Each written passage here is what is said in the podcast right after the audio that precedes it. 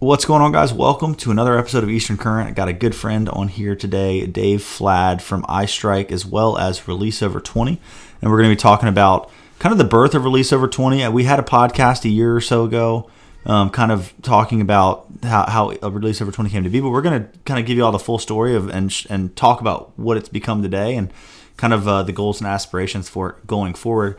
And then also really pick Dave's brain about some wintertime fall and wintertime trout fishing down in the low country down around Charleston um, and in the you know the greater South Carolina area. So um, excited about that. Uh, and before we get into that, I just want to remind y'all about Eric Williams, my good buddy, a realtor, um, just a great realtor in the in the north in the Wilmington, North Carolina area. If you're looking for a house, um, if you're looking for investment real estate, if you're looking for land. Uh, any of that stuff, he covers it all. He's helping my wife and I look for a little piece of property right now to build, a, hopefully, build a house on the next year or two. So um, definitely check him out if you're interested in any of that. But enough pre-show chit chat. I'm gonna go ahead and bring on Dave. What's going on, man? Good to see you. How you doing, Judd? Thanks uh, for having me on again. Oh, for sure, for sure. I'm glad that we're uh, we're doing this, and we've been uh, we've been kind of corresponding back and forth a good bit lately. But happy to uh, to get on here and actually get to hang out, do a podcast together, and catch up. So, uh, how how have things been down your way? It's been good. It's been like drinking from a fire hose lately because it just uh, strike being super busy and successful, which is a great thing, but also um, which we'll get into. Release Over 20 is now its own uh, nonprofit organization, so it's kind of like a startup, starting a new business from scratch. Yeah. And uh, I've done that now a few times, and it's uh, it's a lot of work, but it's fun, but just a lot of work. Yeah, I feel like you you have to get better at it. Like now you kind of know the hoops to jump through a little bit yeah. more than last. But uh, is the, doing the nonprofit thing kind of a whole new beast as opposed to just a business? It is uh, a little bit. I mean, it's still a business, but you know, obviously you have you have to be um, you know different regulations to keep in mind in terms of staying legal and um, that sure. whole space, which is that's new to me. So uh, we're just trying to get the right people to advise us. right what we what can and can't do and that sort of thing. Well, I feel like most people that are on this podcast have heard of Release Over 20, but kind of give us the backstory, explain what it is, explain kind of like, like I was saying earlier, just the, the story of the growth and, and kind of it really took off like wildfire. I remember how quickly the Instagram grew and I was seeing Release Over 20 stickers everywhere and hashtags. And so just kind of kind of tell people the, the backstory of it. Sure. Um, so I, am in the past, if you, if you really want to know like a lot of the details, you need to go back to Judd's history of Eastern Current, and you can you can hear all the details. But yeah. In a, in a nutshell, I mean, you had a huge part in launching this thing. It just it basically is something I've been doing for about ten years, um, releasing trout over 20 inches, and um, just because I, I just felt like I wanted to make a difference myself because there was never going to be a law for an upper slot for trout right. Charleston, South Carolina. So I just thought it was a personal way for me to make a difference myself, even though it's just one person. And pretty selfishly just wanting more fish and more gator trout to catch. you know, who doesn't want that? It's selfish, but also selfless at the same time, if you think about it. Yeah, I, I think so. But, you know, it's kind of an epiphany.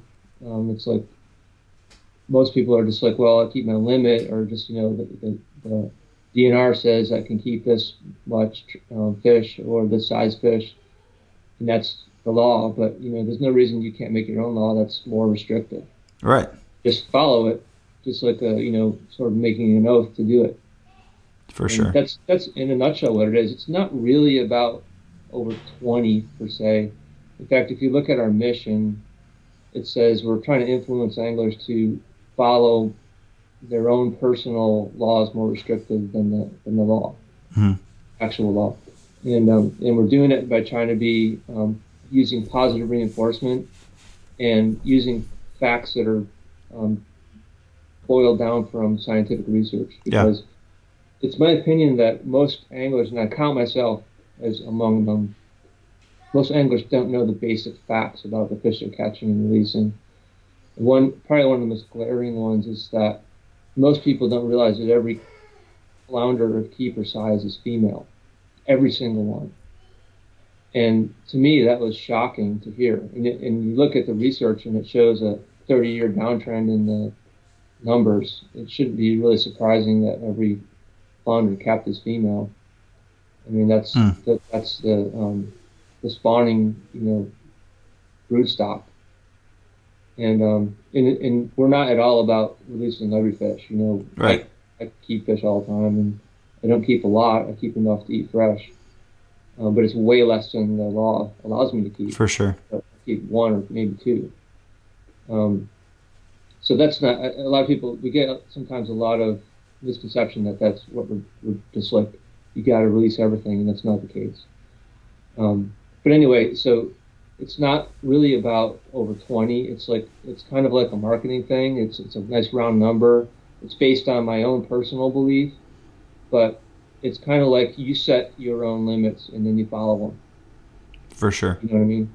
But that being said, we are rewarding people for releasing fish over 20 inches, and you can choose to you know keep some over 20 if you want. But if you choose that your limit's 23, release them over 23. Just send them in. We'll you know we'll count them toward the initiative. For sure. That's super cool. Does that make sense? I mean, No, it makes perfect sense. It makes perfect sense. And um, you know, I have trouble. I'm just. I was going to make a joke about how I only catch big fish and I have to do 23, but that's that's not even. It wasn't even going to be that funny.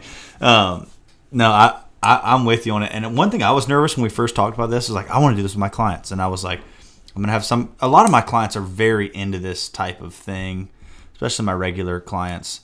Uh, and then then you have some tourist type clients that.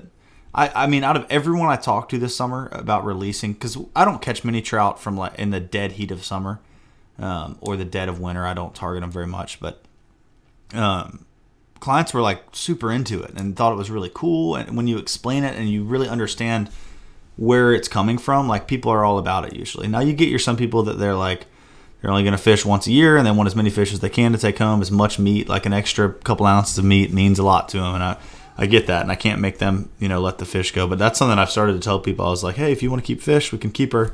If you want to keep your limited trout, we can keep our limited trout, but we're going to release the big ones. Anything over 20 inches, we're going to release. And they're like, yeah, that's fine. It does stink when you get on like a good bite of big fish and all the fish are over 20 and they really wanted to keep fish. And you're like, no, we got to let them all go. That one's harder to harder to pitch to people. But just just having that as an open conversation with clients and, and teaching people why it's important. So many people just like like you said, just think that the laws are are the end all be all and the best solution for the fisheries, and they aren't typically at all. So, um, Right. I think that's super neat. So, since the birth of of uh, release over twenty, kind of that, where has it has it kind of grown in the way that you thought it would? Uh, Where where has it taken y'all to now? Yeah, a great question. So last time that we had a podcast was with, with you and Joe, Mhm. and it was a few months after we got rolling, and it was really taking off. And since then, it's been growing steadily and pretty fast too. I want to say like maybe ten percent a month, That's awesome. which uh, it really adds up. I think we have almost eight thousand three hundred followers on Instagram now Yeah, and um, it's um, you know we've we've decided to add a couple species to what we're rewarding. Um, we added flounder at the beginning of 2021 yeah, um, as a result of like some of the, um, the push down here in South Carolina about the, the fact that flounder were in decline. Mm-hmm. Um, and then in the September of 2021, we added sheepshead because I um, was listening to some people. Um, Daniel Mancari um, has a podcast up in the Northeast, yeah, and they were seeing some real um, problems with big sheepshead up there getting cleared out of.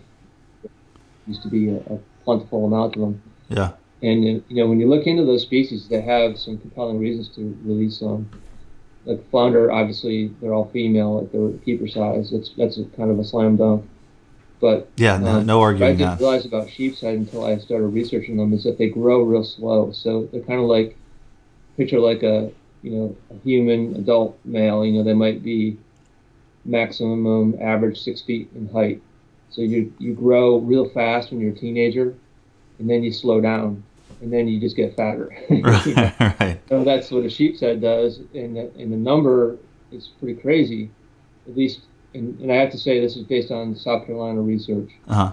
Because I need, I have a lot to learn about how that species um, changes along its range. It's it's pretty wildly different.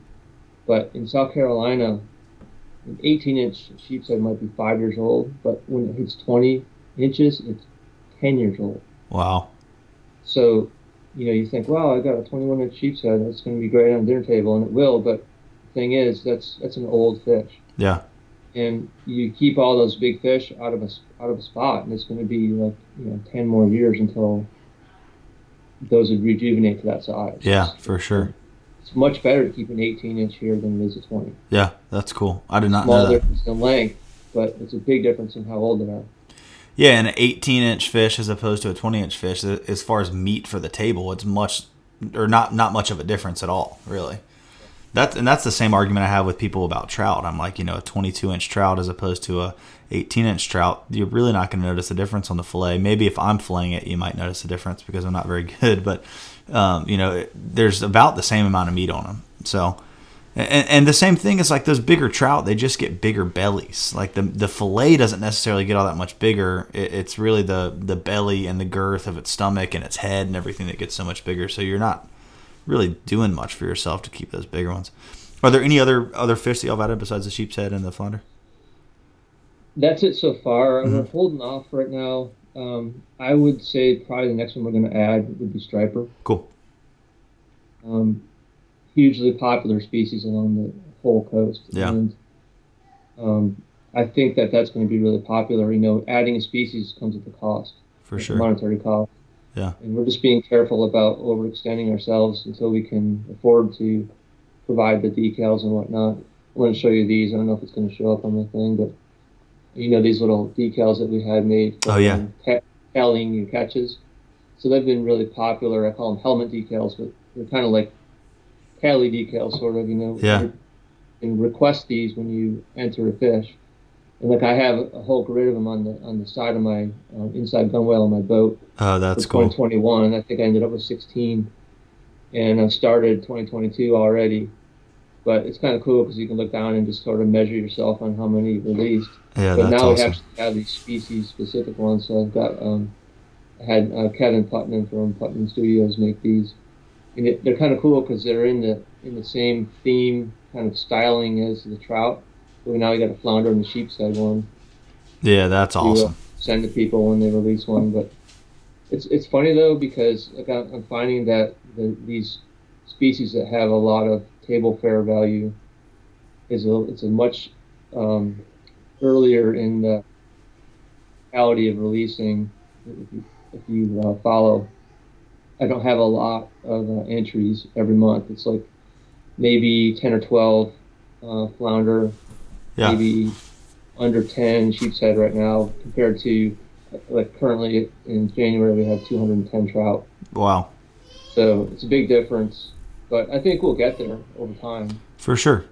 I But think it's just an awareness have a thing. Hard time releasing a big, this big, like a flounder. It's like, wow, this is gonna be great dinner. you know, Definitely. Uh, That's the tough one about a flounder. Is like even catching flounder, it's hard to convince people with cli- even clients like, "Hey, we can go catch 50 flounder," and they're like, "Because we have a season now," and they're like, "Well, can we keep them?" And I'm like, "We can't keep them right now," and they're like, "Well, we don't want to catch flounder if we can't keep them." But I'm like, catching flounder is so fun to me. Like I really like I flounder fishing, especially in the ocean, and uh, I, I think it's just just trying and trying to just grow this catch and release mentality for all fish and not that it's bad to keep them but that you don't always have to keep fish you know and that it's just fun to catch them so uh, yeah, and that's what we're trying to do. I mean, we're our overarching goal is just to change that mentality on a large scale. Right over a lot of pretty much any species.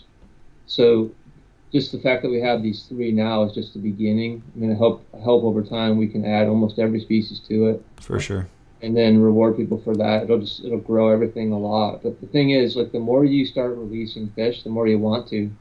That's what I found. Like, Definitely. A lot of times, I'm maybe keeping less fish than I used to just because I enjoy releasing them. right I right just feel like it's the right thing to do. You know, it's just my my own mentality has changed as a result. oh definitely You know? it, it's it is it is very fun to catch them and release them and um, it's still. Let me ask you this: if, Yeah. if you caught like a, a nine-pound flounder, wouldn't you consider that a huge thrill?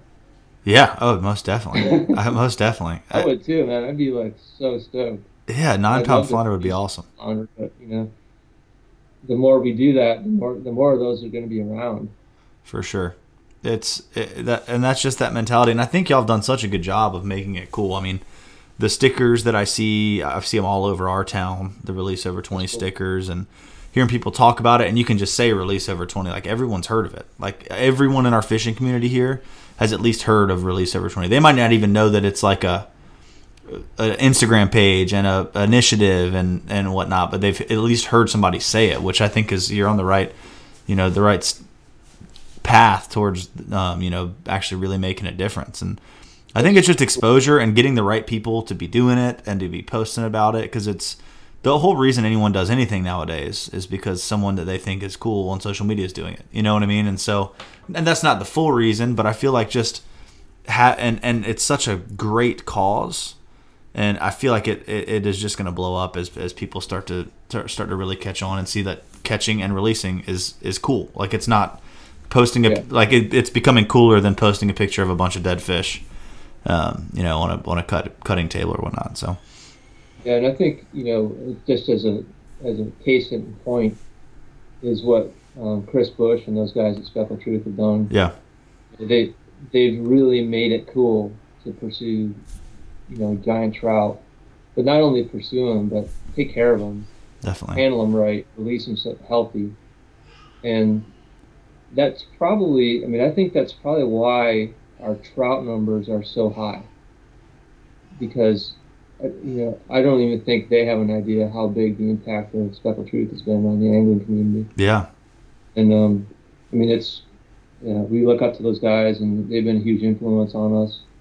And uh, you know, we try to, you know, consider them partners in this whole thing. We're all we're all kind of trying to do the same thing. for sure. But there's a lot of overlap, but there's some differences. You know, we're we're trying to, you know, extend it to many different species. And you know, they're more focused on trout, which is great. Yeah, Chris hates a redfish, from what I've been told. he said he said that a few times. He has and, and that you know that's fine to each their own. You know, definitely.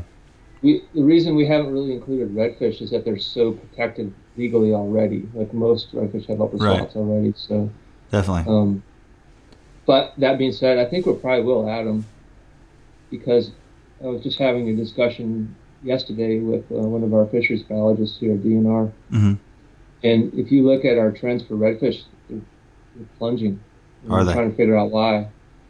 And um, you know, there's a lot of speculation, so you know, don't quote me on this because there's no science to back it up. But it kind of is. There's kind of some common sense because as a result of having an upper slot for redfish for I don't know how long it's been, maybe 20 years now, hmm we have incredible full red fishery here, as you do in North Carolina Right. giant fish. In it, there's literally hundreds of guides here who make a living. It's easy to go out there in late summer through early fall and put your clients on these, you know, trophy size fish, and many of them in a single day, every single day. Right. Problem is, the reason they're inshore is they're spawning. So when you put that much pressure on them while they're trying to spawn, you know, so you catch a fish, you know, is it going to interrupt the process of spawning? Um, probably. I Mhm. think you know it's pretty traumatic to Definitely. be yanked. It would it would interfere with my spawning. It would, yeah, me too. So, but uh, for whatever reason, even though we have this upper slot for redfish, the, the numbers are not looking good. yeah. So it probably would make sense to have more voluntary releases of redfish too. So, you know, we'll look at that in the future, but Definitely. trying to get past our fundraiser right now. Yeah, definitely. No, I. So while I'm thinking about this, I keep thinking about it and wanting to bring it up at the like at the end. But is there a way that people, if they just like Release Over Twenty and want to donate and want to, is there a way that people can be monthly supporters of Release Over Twenty or anything like that? Um, great question. Thanks for bringing that up. Um, we don't, so we don't have like a monthly thing, at least not yet. Yeah. Um, but we do have a way to donate. Okay. So we have a brand new website, which I, I, I would really love to talk about a little bit because I'm Yeah. Let's let's jump into it. It's um, it's releaseover20.org. So Okay. we used to point everyone to .com, which we still own, but but the newsites.org. It's a brand new website. It's got tons of information. Cool thing about it is now when you enter your fish, it has real time data analytics. So as soon as you put in your flounder, and then you refresh the site, the, the number of flounder releases goes up by one. That's cool. So you can actually see it. And um, we also have angler and state leaderboards that update in real time. And they update for current month, current year, and all time. hmm So you, you can look back and see, you know, I think, um, I don't know if you know Corey Mayo from Yeah. Virginia Beach area. He has some ridiculous number, like 300 and something trout over 20 released. Wow. He's like far and away the leader in the country. So he, you know, he may not even know it, but he's the number one trout releaser in the whole country. That's cool. So That's now you can cool. actually go and look at it and show your friends or show your mom or something. right, right. Um, and we have it broken down by state. So it's really cool because basically it's everything's going in a database, and we can, you know, I can create basically different views that that can show the data in different ways, Yeah, and I can have it automatically update in real time. yeah. So it's kind of fun because you can uh, you can go and see where things stand. There's actually an egg counter too. Um, one of the things we've talked about in the past is that a 20-inch trout releases 20 million eggs a season. Um, they spawn about every four to five days, which is something I never knew. I always thought they spawned only a few times and it was on the full moon, Wow. but not true. They spawn about every four to five days. So they're, they're Throughout the whole year, or just the warmer months? Well, during the spawning season. So Oh, during the spawning season. Okay. Charleston, it's like you know, maybe mid-April or late late April until September. Wow. There's like a there's a there's peaks in troughs in it, so that Yeah. it peaks around um, May and June, Yeah. Okay. That makes sense. drops off in the hot of the summer, and then it picks back up a little bit in the fall. Okay. Sometimes you know you'll catch a trout in in September and you'll find some eggs in it. Yeah. You keep it. Um, but um, yeah, that's a lot of eggs. So they're just constantly putting eggs out there every single night. There's a, there's a spawning group every single night spreading eggs around, and 20 million eggs. You know that's that's a um, it's based on actual data from a, a research paper. You know, it's not exactly 20 million. It might be plus or minus Right. but in general it's around 20 million. So what we what we do is we take um, if you just count every trout entered in the database, you count it as only a 20 inch trout. Of course, the bigger they get, the more eggs they spawn. Right. But we just take the minimum, which would be a 20 inch trout, and you only count it once, even though maybe you released it um, last year and it's still alive and it's still spawning. Only count one season, you just just add that number up and see where it is.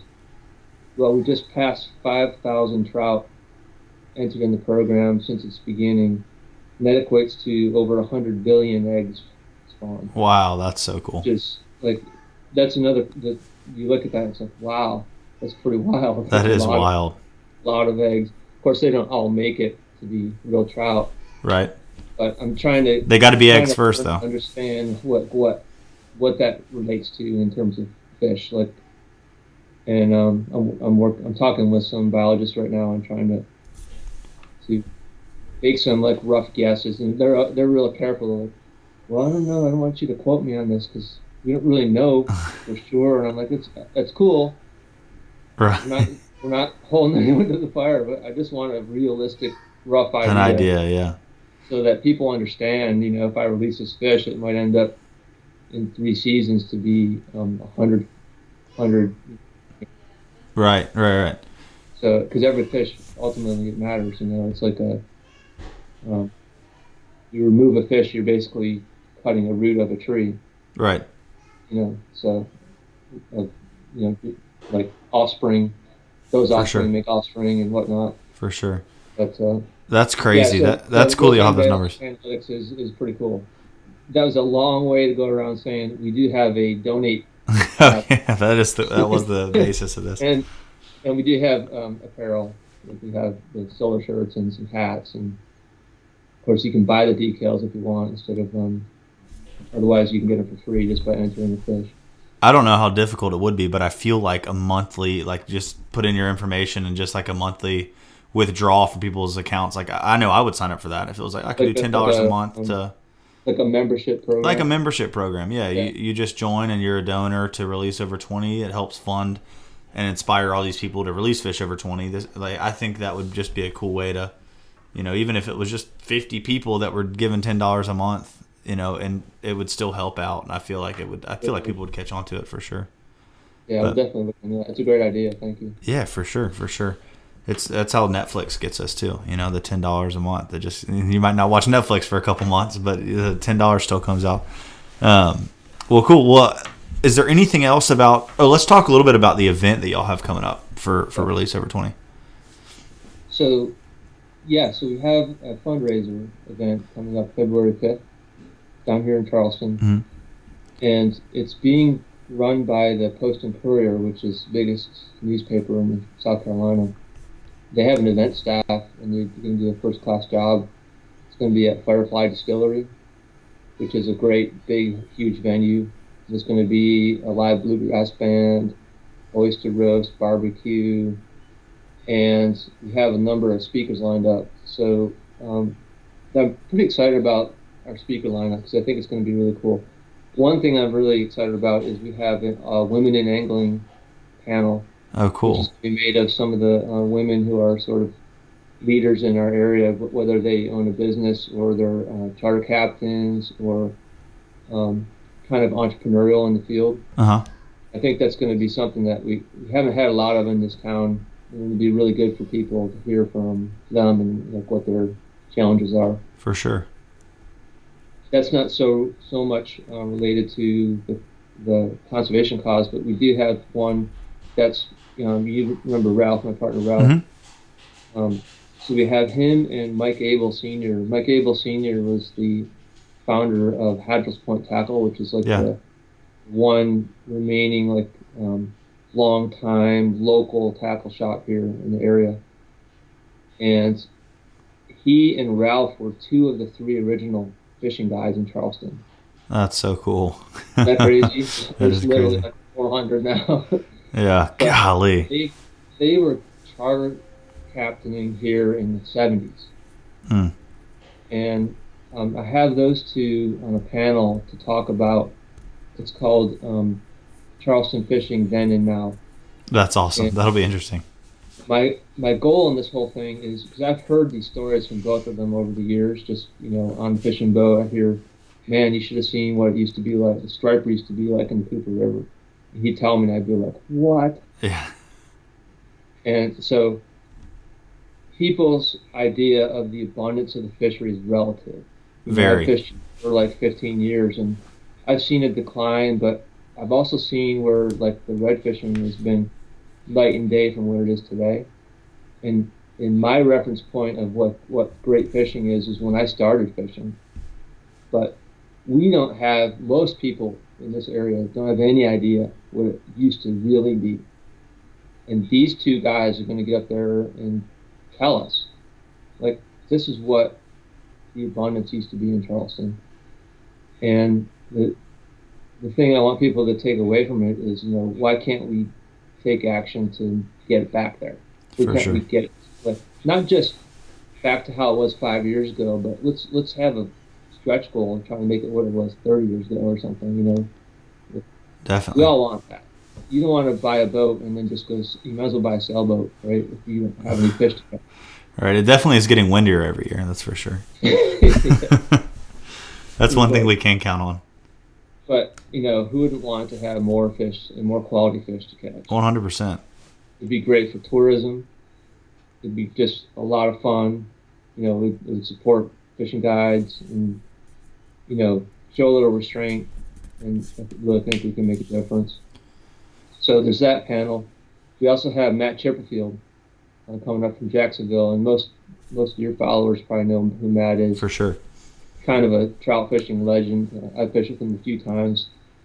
He's got a, a degree in like fisheries biology. He knows a lot about the behaviors of these trout.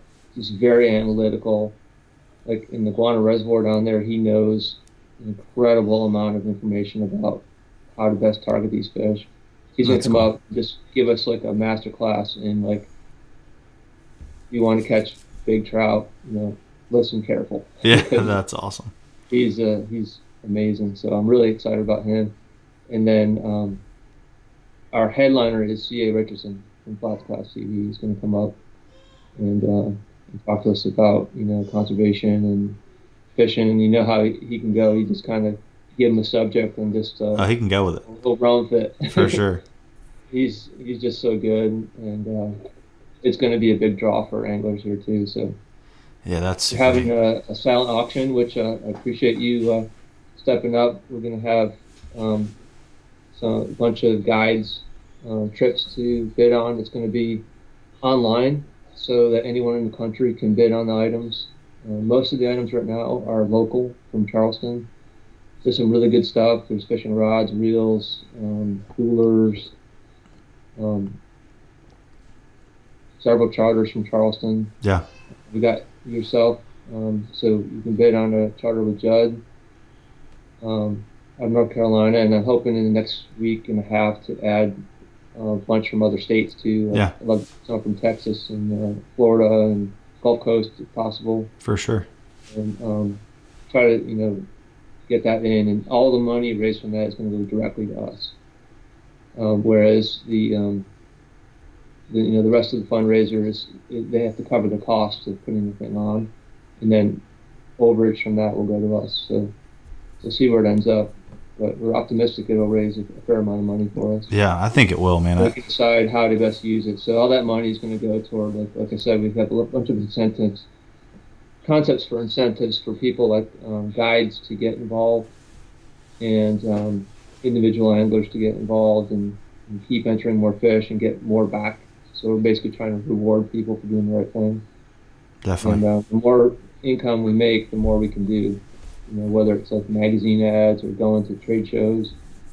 Um, so we we also want to do some a bunch of educational stuff. Like um, we're working already. I'm working with some uh, professors and people from DNR um, about trying to bridge the gap between what we know are the best practices for releasing fish, hmm so they survive the release, to actual everyday angler how to apply that to the real world. Right. You know, I see that a lot.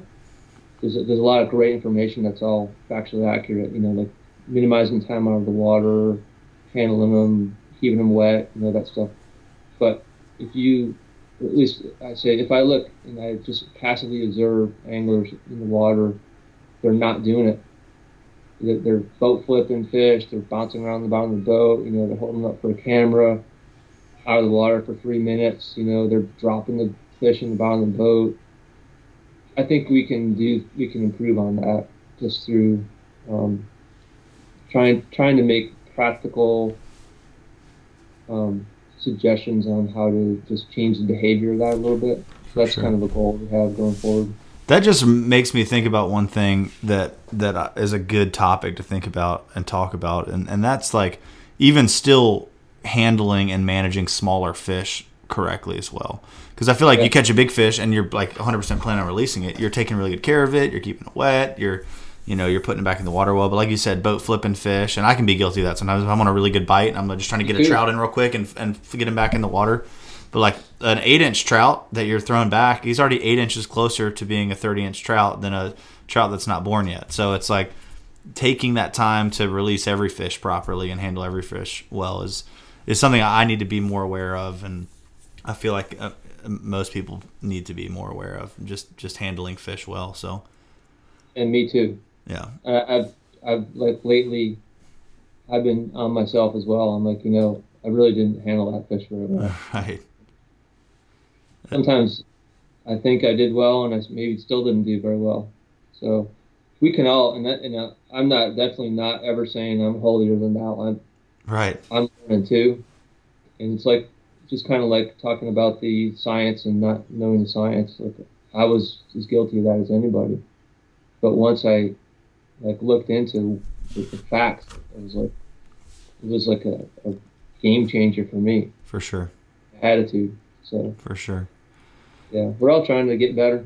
Most definitely, and and I, what I love about about release over twenty, and especially uh, about you, Dave, is like there I, being in the industry, especially in North Carolina, there's so many people that can sit there and complain about what's happening and complain about a fishery so much, but no one does anything about it. I'm not saying no one does, but a, a lot of people love to just talk about it every day at the boat ramp, on the phone, over text messaging, on social media, and and never do anything. But but the fact that y'all are you know getting together and really doing something to to change this is awesome, and I feel like hopefully that'll be an inspiration. Other people that want to whether it's release over 20 or, or, or, speak up in their own areas about certain issues or start their own thing you know it, it, doesn't matter how it happens. We just need to be a voice for conservation you know and, and it's a big inspiration to see somebody actually doing it. Because out of north carolina south carolina virginia georgia not that there's not some some other organization that's tried to rise up and be a voice for releasing fish and taking care of fish but i don't know of one. So um, and you've got your classic CCA and, and, and stuff like that, but but a, you know a grassroots movement of people that want to see the fisheries changed is is very powerful. So I think that's super cool. I appreciate that. I have it's kind of like a personal thing for me. I, I have very low tolerance for people that bitch and don't do anything about it. right. So, you know, whether we make a difference long term is debatable. Right. But at least we're trying. Exactly. Exactly. That's all you can all you can ask for. And having fun while doing it too. yeah, exactly. that's cool. Well, let's. So I appreciate you saying that. Uh, uh, that's that's really rewarding. At least there's one guy out there that's gonna try, and that's that's you. um, well, let's talk a little bit about your fishing down there lately. You know, there's no yeah. there's no release over 20 without the passion of being on the water and catching fish. So, how has it been this this fall and this winter down there, trout fishing and, and just fishing in general? Pretty good. We Charleston right now, it, we're kind of a sleeper in the country. Um, the trout fishing in Charleston, and I'm gonna knock on wood because you never know when the cold snap's going to come. But right now, um, right now, actually this weekend, yeah. I'm not I'm not worried about this one. Though, no, this uh, one's not too bad. It's it's the best it's been um, by every measure than in a long, long time. That's awesome. The DNR trammel net surveys, like last year they had the largest number of trout ever recorded in the trammel net.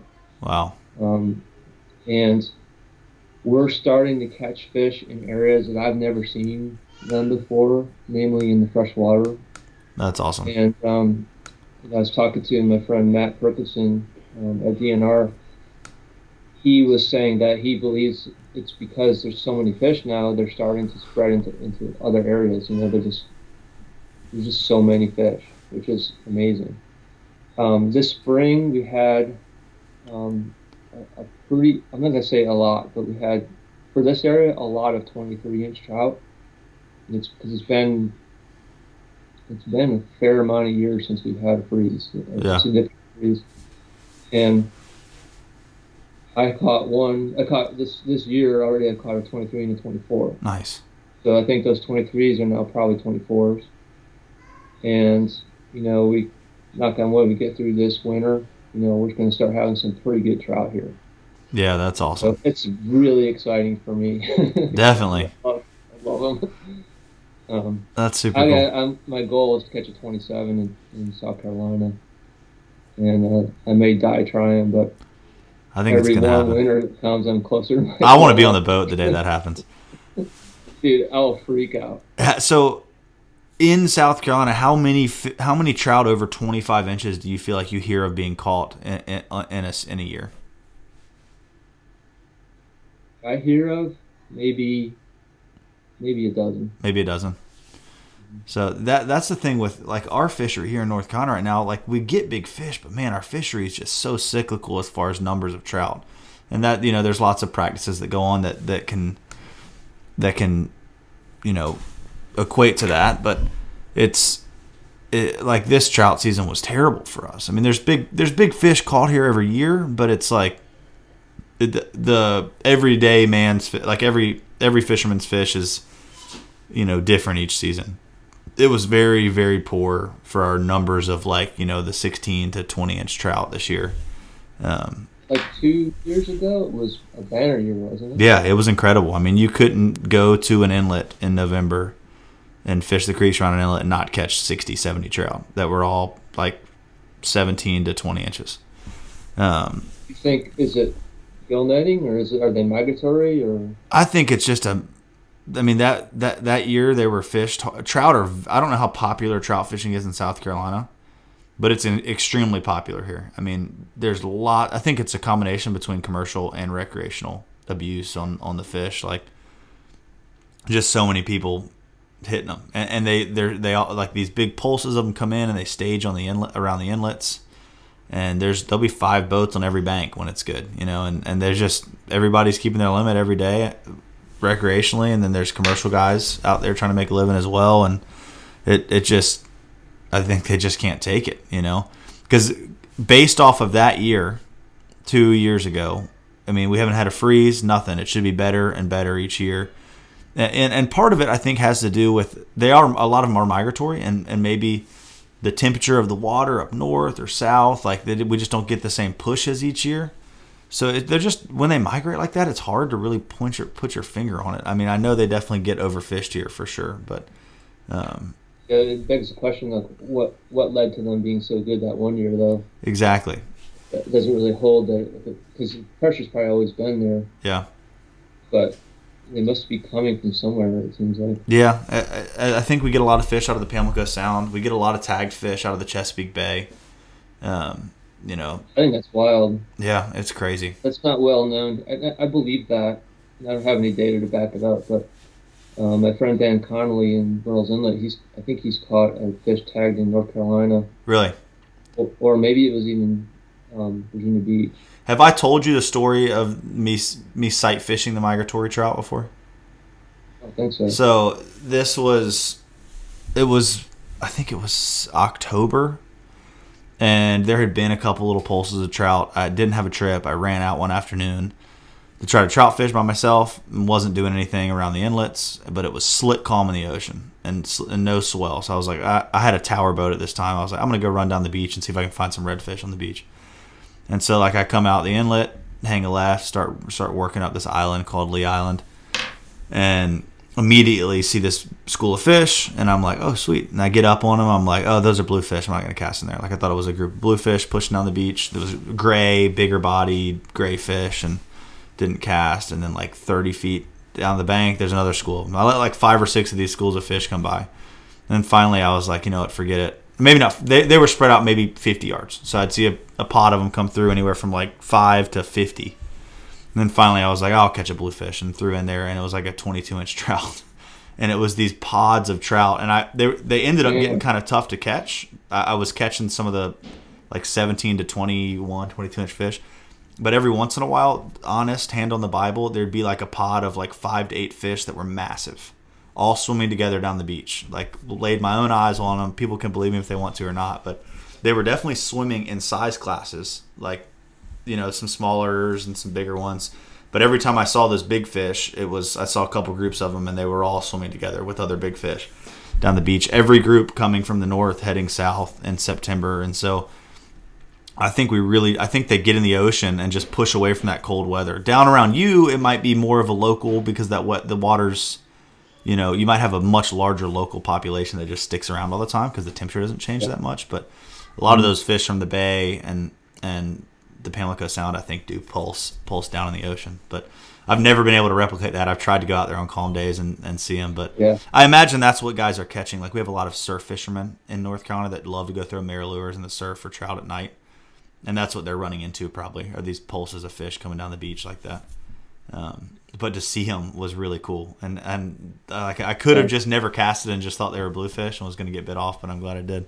It'll probably never happen again, but it probably wish he'd cast cast earlier. yeah, the, even still, the big ones were tough. I never got a bite from any of those bigger fish out of there. They're just tougher fish to get to eat. so, yeah, that, will haunt your dreams. Though, I, I know. You know? Man, it was uh, really cool. It was that was one of those. Few, you get it some of those few moments on the water where you like you learn so much from one one thing that happens, and that was one for me. Just seeing those fish move down the beach um, was really cool. But um, so you're trout fishing on there. What are your, some of your tactics in the winter as far as targeting the, the speckled trout? I'm curious, being in South Carolina, if it's pretty similar to here. You're dealing with a lot of current. What kind of stuff do you like to throw, and where do you look for them? So we have giant tides here. Right. I knew that. Mm-hmm. Six foot on average. Yeah. And that's a lot of water moving in and out all the time. So um, in the wintertime, what I've found in the past is that the trout move way up at the creeks into almost fresh water. I'm talking like seven, eight miles from the inlet, and they're definitely moved. They've moved in there now. Right. It usually takes until about January till they really move up. And I'm finding some of those fish there, but I'm also finding them down by the harbor, which is totally different. Yeah. And I don't really know why they're there, because I tend to find them there more in springtime. Mm-hmm. Um, but kind of, you know, some typical big going on, and I've caught some of those bigger trout in the saltier water. Yeah. But that being said, I'm catching over 20s way up the creek too. So Yeah. it's like I don't really know why some are low and some are high, but it could just again be that we have such a population of trout that they're kind of everywhere. There, but there doesn't seem to be um, a, a big pile of trout in any certain one location. It's kind of all over. For sure. Um, I've been throwing a lot of hard lures. Like you know, I, I, I follow all the podcasts and look at all the um, online information. I'm throwing MirrOlures and um, slick lures and a lot of stuff, and I'm having some success on them. And, but it's going to sound like an advertisement, but I'm catching more fish on our jigs Yeah. and Z-mans, and um, um, where I I kind of have two profiles that I use all the time, and one is like a trout eye jig on a MinnowZ. Uh huh. If you if you throw like a 3 16th trout eye on a MinnowZ and swim that through the water and look at it, to me it looks like the most real baitfish imitation I've ever seen. That's Yeah. not actual bait fish. It just has incredible action. Yeah. And I've caught some of my bigger trout on that. Um, I'm also using the Texas eye with uh, the four inch um, Scented Jerk ShadZ. Those are my two profiles that I'm using at a time. Yeah. And uh, I just caught my the 24 I just caught was on the was on the um, Society and the new um, C.A. Richardson color called Get Her Done. Yeah. Yeah. I like Not that color. I don't like the name. I hate the name, but I love the color. color has been lights out for trout and redfish. I just you know I try all the colors. That one's become one of my new favorites. Yeah. And I'm not I'm not just saying that. I, if you look on my rods while I'm fishing, that's what you're gonna see. Yeah. That's awesome. And uh, I also like the pure white, the, the white. It's called pearl. Yeah. It's in the E-man thing, but the, the pearl MinnowZ has been, if you know, if you know me or seen like a lot of my past things, people around here call it the flat shad because I use it all the time. Probably one of the few people that just throws plain white, but that thing's produced for me over and over again. Yeah, that uh, man, we were talking about that on a podcast that I, I I did earlier today actually about white is just so overlooked but so powerful. It's such a good color for so many clear water, dirty water, just so many different scenarios. And I, I'm with you. Like I've got thousands of dollars probably of hard baits because I listen to the podcast and and, and I, I do we do have some of the fisheries here. Like I feel like all those hard baits they really shine in those non-current scenarios. Like you know three two to eight feet of water, no current, fish laying out on those you know gradual flats and hard baits and suspending baits just work so well in that fast current like i catch fish on hard baits but man they're just they're, not as effective as as a soft plastic or a swim bait so it's and, and that's the tough thing too is like i mean I, there's there's definitely applications i mean to fish those hard baits but i don't i don't really pull them out much unless i'm up in the new river where you fished before and those types of scenarios. Do you have any of that non-current type of fishing in your area for trout, or is most of it always in some current? Yeah, we do have a, few areas you can get out of the current, and it's um, that's where I'm throwing them. Like it's like you said, and I'm not I'm not saying those things those lures don't work. And I know they work. Right, right. Some of the biggest trout on suspending uh, lip, um, jerk, you know, jerk baits. For sure. And I know you won't catch as many, but usually when you do catch them, they're going to be quality fish. Right. Um, it's just a matter of sticking with it. But, um, you know, I've been in a few cases where I've been in, in the trout, you know, it's like almost every cast. So the first thing you do is start experimenting with different things and see what works, you know, and I've just, it would be like um, on a jig, I'm catching them every cast. And then I'll throw hard lures in there and work them in multiple different ways, and I'm like catching one every three casts. Right. So it's like it's just trial and error. But it's like you said, like down here in Charleston, it's really hard to fish those baits because we have so much current. Right. So um, it's a combination of things. They, they certainly work and they work really well. They're just Here, hard in the current It's not it's not the best for sure. do, so. Most of my Yeah. big trout have come on the redfish eye with a five inch DieZel. Like, it, it, and a Yeah, lot they- of them come in the boat basins, like out of the current in the winter when it gets cold, and just slow rolling those things under docks and whatnot, and catching, catching, and, and a lot of white, white and mulletron, either just all white or that mulletron Yeah. color by Z Man is have, have caught some big ones for me. Um, but man, those those Z Mans with a, a like a, depending upon the size, whether it's a trout eye or redfish eye, um, and even the Texas eye. Like I love about swimming a swim bait on a Texas eye because the way the head kind of wobbles with the tail, it's just like this really pretty natural swimming motion. Um. I think it does really really well. But um, yeah, a swim bait in our types of areas, I feel like is is money. Is is just a good way to catch big ones. Yeah. So the cool thing is the, last two trips when I caught those big trout. The amazing thing is that I've also ended up catching the margarita slam on those. You know what that is? Yeah, yeah. You you, you told me the margarita Slam. Talked about it before. Yeah, that, yeah, that's pretty Redfish, cool. Trout, flounder, striper, largemouth, Yeah, that's awesome. and um, Why margarita for- slam again? You explained that one time, but I can't remember. because and this is I can't so I uh, one a guy on one of our forums here named it because I was talking about it and I said I need a name for the slam and he said it's obvious it's got to be the margarita slam because it's salty and sweet water Oh, that's right. That's right. That's right. I like that. it, it's brackish water like it goes from you know it's it's it's fun because it's a challenge so there's always like there's always a challenge for anyone in fishing whether you are a beginner or you think you're pretty good well to catch one of those is a wide range of fish right so you you're not often going to catch a largemouth in saltwater Right. Not often to catch a trout in freshwater. The other species, they're going to be anywhere in the brackish water or either extreme, you know. So it's one thing, like, and I'll fully admit the, the two that I've caught, the two slams that I've caught the last two trips were, kind of accidental.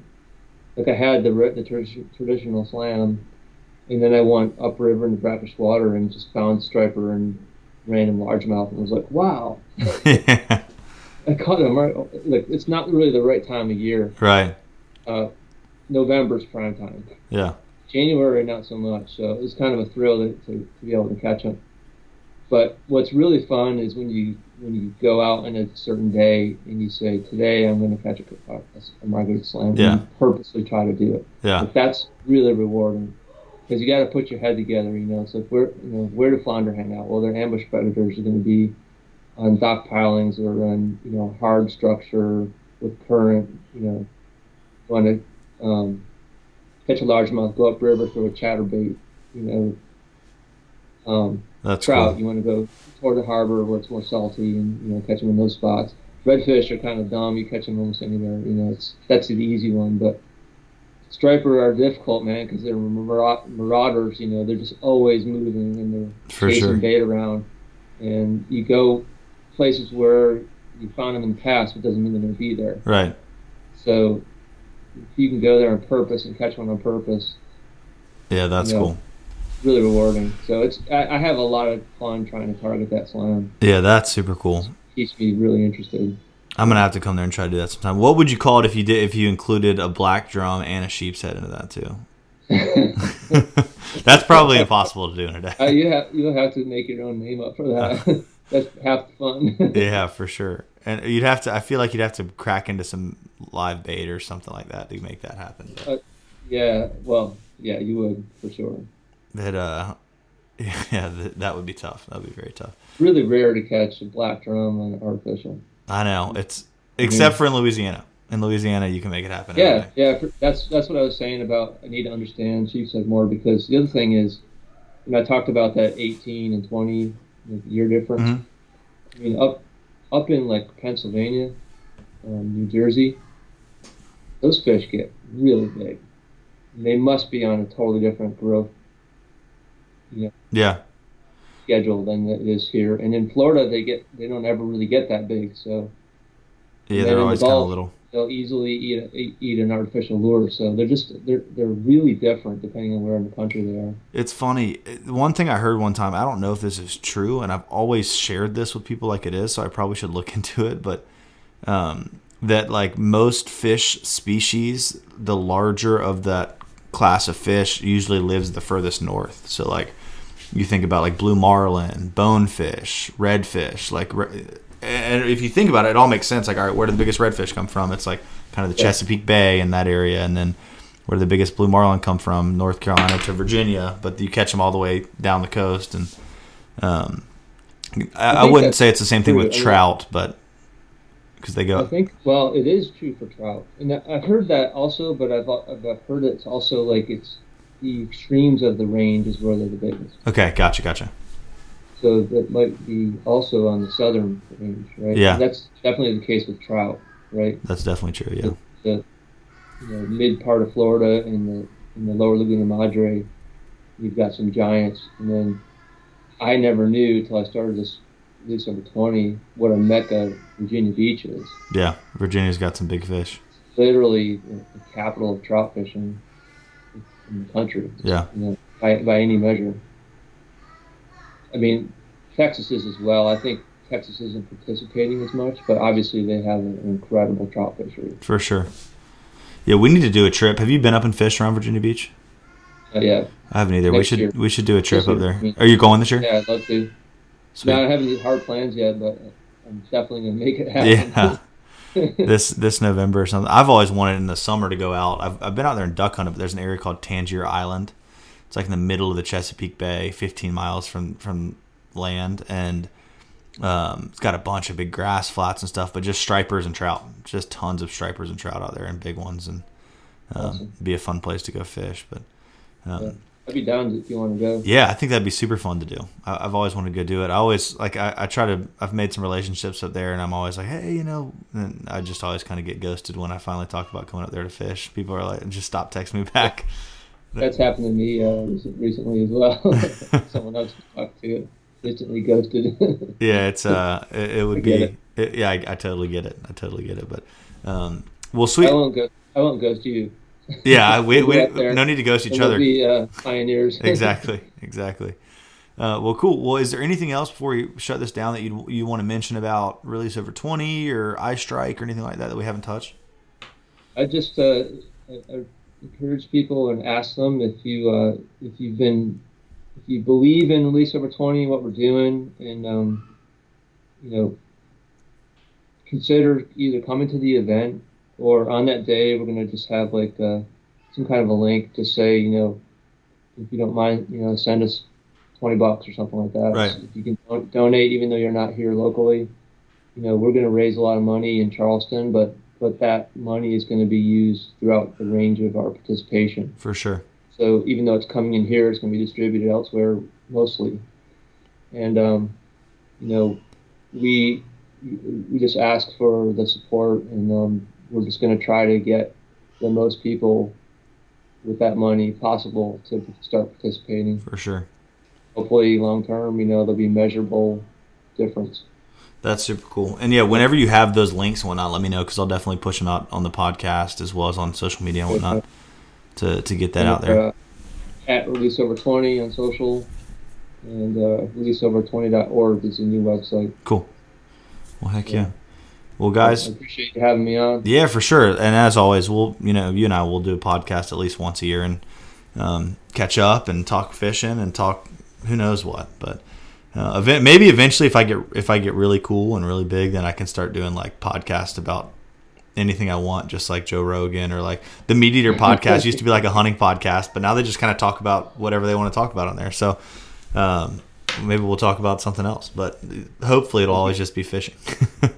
All right. Well, you need to get your butt down here to Charleston here sometime soon. I know. I want to do it maybe this year. That's a trip that uh that I can make happen pretty easily. Jetting down there in the morning and fishing Yeah. for the day or something. So Yeah. um, maybe in the spring when that when it starts to warm up a little bit, we'll do a little trout fishing down there or something. But Sounds great. Let me know. well, guys, thanks for checking out another episode of Eastern Current. Dave, thanks for coming on as always. Um, we uh, we thank y'all for your support over here. If you love our content and want to check out more content uh, that that you can't get you know on the public internet check out our patreon page we've got a lot of extra episodes over there each week and uh, different videos and whatnot doing some satellite map studying over there as well. So go check that out if you want to see some more eastern current. But guys thanks again. We'll see you next week. Later